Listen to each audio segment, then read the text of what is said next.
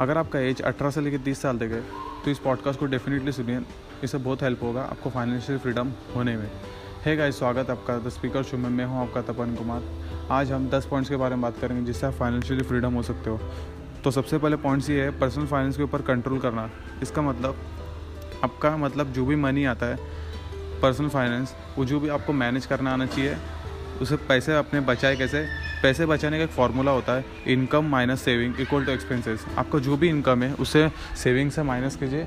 इतना सेविंग करना होगा, बीस percent twenty percent thirty percent, आप उसमें से माइनस कीजिए और जो बचेगा आपका एक्सपेंसेस होगा। अगले पॉइंट्स की हम बात करेंगे invest in proper place which you have save इसका मतलब क्या है? आपने जो भी आपका सैलरी होगा, उसमें से आप इन्वेस्ट करने के लिए ट्वेंटी परसेंट निकालोगे सेविंग्स उस सेविंग को आपको अपने लाइफ में इन्वेस्ट की ओर डालना है, उसे ऐड करना है। जब आप इन्वेस्ट करोगे, आपको अच्छा खासा एक इंटरेस्ट के साथ एक अमाउंट जनरेट होगा, जिसे आप अपने लाइफ में करियर में यूज़ कर सकते हो। एक वरेन बफे का एक कोट है मतलब नेवर लूज़ योर मनी इसका मतलब और रूल नंबर टू है always remember rule number one आप समझ गए होगे इसका मतलब क्या है। अगले पॉइंट्स की हम बात करें पावर ऑफ़ कंपाउंडिंग दुनिया का आठवां अजूबा है power of compounding power of compounding मतलब आपने 18 से लेकर 25 साल तक अपने पैसे जमा किए हर महीने दो हज़ार रुपये at the age of sixty आप निकालोगे 15 परसेंट की इंटरेस्ट पर तो आपको जो अमाउंट होगा गेस करो कितना होगा? वन सी आर रुपीज़ समझ गए आप? आपको आप समझ आ गए होगा द पावर ऑफ़ कंपाउंड का वैल्यू क्या है? अगले पॉइंट्स की हम बात करेंगे इनकम टाइम कौन कौन से जिससे आप अपने इनकम को एक्स्ट्रा सोर्स ऑफ़ इनकम को जनरेट कर सकते हो। सबसे पहले एक्टिव इनकम है पैसिव इनकम है और इन्वेस्टर इनकम है। इन्वेस्टर इनकम मतलब पोर्टफोलियो एक्टिव इनकम मतलब जॉब जो आप जॉब करते हो, जितने दिन आप जॉब करोगे, उतने दिन का पैसा मिलेगा। जितने दिन काम करोगे, उतने दिन का पैसा मिलेगा। उसका मतलब एक्टिव इनकम पैसिव इनकम मतलब आपका रेंटल इनकम हो सकता है रॉयल्टी इंटरनल बिज़नेस पैसिव कहीं पे आपने सपोज़ कोई आपने रूम को रेंट पे दिया शॉप को रेंट पे दिया, उससे जो इनकम जनरेट हो रहा है, वो पैसिव इनकम ही तो होता है। अब पोर्टफोलियो मतलब stock market investment mutual fund debt fund ये सारी चीज़ों को पोर्टफोलियो इन्वेस्ट कहते हैं, पर पोर्टफोलियो इनकम कहते हैं।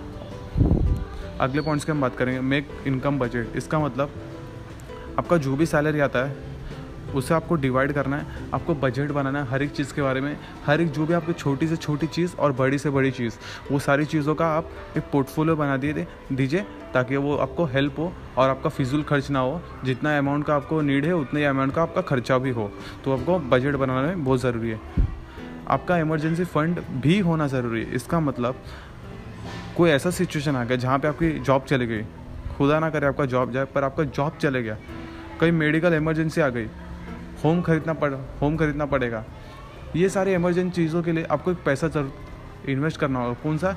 जो आपका सेविंग्स आपने बीस परसेंट रखा, वो उस इन्वेस्ट को आपको इन्वेस्ट करना है, ताकि वो अपने इमरजेंसी को वक्त आप यूटिलाइज कर पाओ ये सारी अमाउंट अपने लाइफ को बचाने के लिए। अगले पॉइंट्स का हम बात करें। एक गुड गुड डेप्ट होता है और एक बैड डेप्ट होता है। इसका मतलब एक अच्छा कर्जा होता है, एक बुरा कर्जा होता है।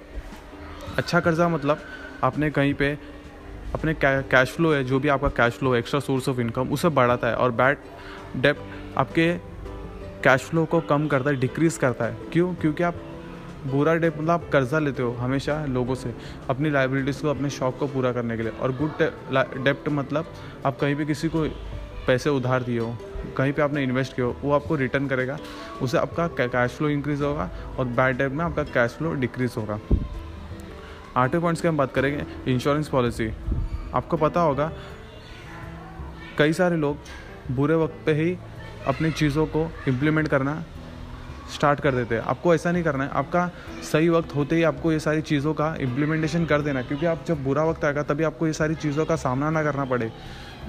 आप इंश्योरेंस पॉलिसी बना सकते हो। इंश्योरेंस पॉलिसी मतलब मेडिकल सर्टिफिकेट या फिर एजुकेशन होम रिटायरमेंट ये सारी चीज़ों का आपको एक इंश्योरेंस होना चाहिए। इसका मतलब आपका होम इंश्योरेंस होना चाहिए लाइफ इंश्योरेंस होना चाहिए हेल्थ इंश्योरेंस होना चाहिए।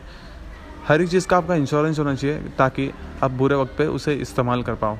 अगले पॉइंट्स की हम बात करेंगे फाइनेंशियल प्लानिंग इसका मतलब आपका फाइनेंशियल प्लानिंग में हम क्या कर सकते हैं? सपोज़ आपका कुछ शादी है एजुकेशन है होम रिटायरमेंट और कई सारी फ्रीडम जॉब से फ्रीडम खुद का बिज़नेस स्टार्ट करना चाहिए। तो आपको फाइनेंशियल प्लानिंग होना चाहिए। जब आप फाइनेंशियल प्लानिंग करोगे, उसके अकॉर्डिंग आपका खर्च होगा, उसके अकॉर्डिंग आपका खर्च होगा तो आपका फिजूल खर्च भी बच जाएगा। फिजूल खर्च जब बच जाएगा, तब आप उससे सही, जो पैसे बचेंगे, उसे आप सही जगह पे इन्वेस्ट कर पाओगे। और जब इन्वेस्ट करोगे तो अच्छा खासा अमाउंट आएगा, उससे आप कुछ बिज़नेस कर सकते हो, कुछ पैसिव इनकम जनरेट कर सकते हो। लास्ट और अगले पॉइंट्स के बारे में बात करेंगे। इन्वेस्टमेंट इन्वेस्टमेंट आज की लाइफ में, आज के जनरेशन में ट्वेंटी वन सेंचुरी में हर एक को इन्वेस्टमेंट के बारे में जानना चाहिए, हर एक को इन्वेस्ट के बारे इन्वेस्टमेंट के बारे में सीखना चाहिए।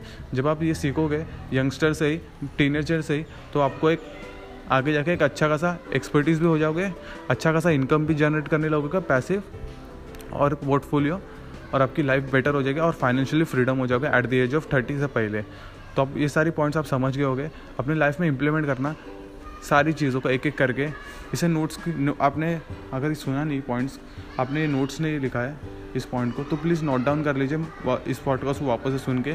और ये सारी पॉडकास्ट के जो भी मैंने पॉइंट्स बताए, वो सारी पॉइंट्स को अपने लाइफ में इंप्लीमेंट करें। डेफिनेटली आपके लाइफ को इम्प्रूव करेगा। हर एक स्ट्रैटेजी पावरफुल है। बस आपको इम्प्लीमेंट करना है और लाइफ में आगे बढ़ना है। Thank you so much guys